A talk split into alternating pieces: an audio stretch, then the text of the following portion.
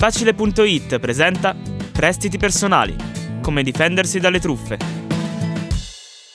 Quando abbiamo bisogno di un prestito, i nostri peggiori nemici sono tre. La fretta, la pigrizia e i truffatori che sanno bene come sfruttare le prime due. Non vengono a cercarci in calzamaglia nera e passamontagna. Anzi, sanno bene come sembrare degli amiconi. E sono bravissimi a sfruttare i nostri punti deboli. E allora come si fa? Visto che il lampeggiante antifrode non esiste ancora, ecco 5 consigli che possono fare la differenza. Primo, non importa se ha un sorriso accattivante, se ti sta offrendo proprio quello che cercavi, se oltre al prestito ti vuole dare anche una batteria di pentole. Non è una questione di simpatia. Chiunque ti offra un prestito deve essere autorizzato dalla Banca d'Italia ed essere registrato negli elenchi dell'OAM, organismo degli agenti e dei mediatori se non è in quegli elenchi, saluta e rivolgiti a qualcun altro.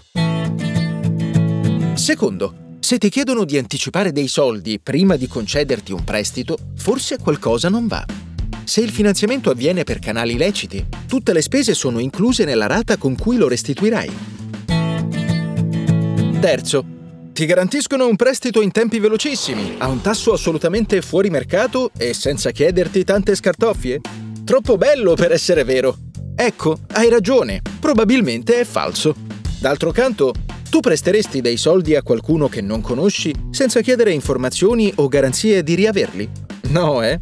No. Chi non ti chiede il CUD o il 730 o le buste paga e vuole solo i tuoi dati personali, probabilmente è più interessato ad estorcerti quelle informazioni piuttosto che a finanziare le tue necessità. Quarto, se vuoi chiedere un finanziamento online, controlla bene i requisiti del sito su cui lo stai facendo. Il primo è la sicurezza. Se l'indirizzo non inizia con HTTPS, allora non è sicuro. Sembra solo una lettera, ma quella S cambia tutto.